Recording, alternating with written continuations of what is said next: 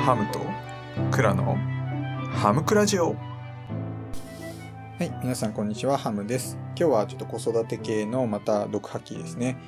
えーいい加減にしてという言葉ですね。これって何なのということです。結構ね、多いと思うんですよ。まあ僕ね、あの、小ハムくんを、えっ、と、水泳教室にね、こう連れてってるんですね。まあそこで、結構、まあいろんなこう、親御さんがいると。で、ちょうど同年代ぐらいのね、まあ全然知らない人なんですけれども、まあ子供を持っている親。まあ今はね、小ハムくん3歳半なので、まあ3歳からまあ5歳とかぐらいのね、子供って、まあやんちゃじゃないですか。まあ自分の好き勝手ね、やっぱいろいろ行動するので、まあ正直こう親の、まあ、範疇外というか、なんか全然予想もしないような動きをたくさんしているわけですよね。まあ、そこに対して、その、親がね、いい加減にしてよって言うんですよ。いい加減にしてよってなんじゃいって思うんですけどね。だって言葉の意味見てください。いい加減にしてですよ。いい加減に子供ができるはずないじゃないですか。それってもう子供が親を忖度して、親の思う通り、親がいいと思う加減をして、あの、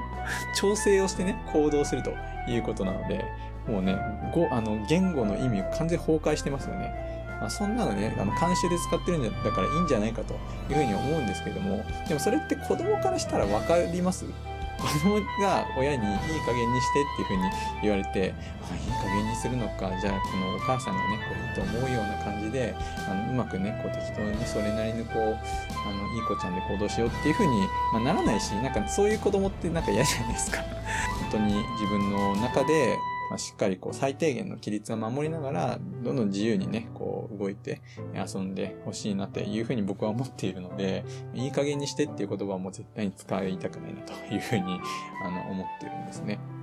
皆さんどうですかね？いい加減にしてよとか言っちゃう時ありますかね。まあ特にね、あの感情的になって、こう、もうわーって、キーってなってヒステリックになってですね、いい加減にしてよと言っちゃうような、まあね、あえてお母さんと言っちゃいますけれども、あの、いう方もまあいるんじゃないかなというふうに思うんですけれども、ちょっとふとね、こう自分をね、振り返ってみて、えーまあ、言葉にする前にできればね、あのー少しこう落ち着いて考えてみると、いい加減にしてってなんだろうなというふうに思うんじゃないかなという感じに思うので、まあ、あのそういうね、いい加減にしてって自己満足じゃないかなというふうに、え思いましたので、えちょっと音声取らせていただきました。まあ、そんなね、あの、やっぱり子供とのこう接し方で、まあ、ね、別にもうしょうがないよというふうにこう自分をね、楽にするための言葉っていうのも大事だとは思うんですけれども、じゃあ、それがね、こう自分の中で少し落ち着いている時とかに、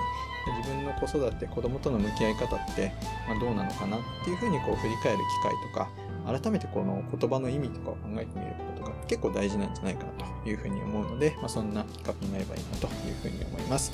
はい、今日はね、いい加減にしてって何というテーマでお話をさせていただきました。今日もありがとうございました。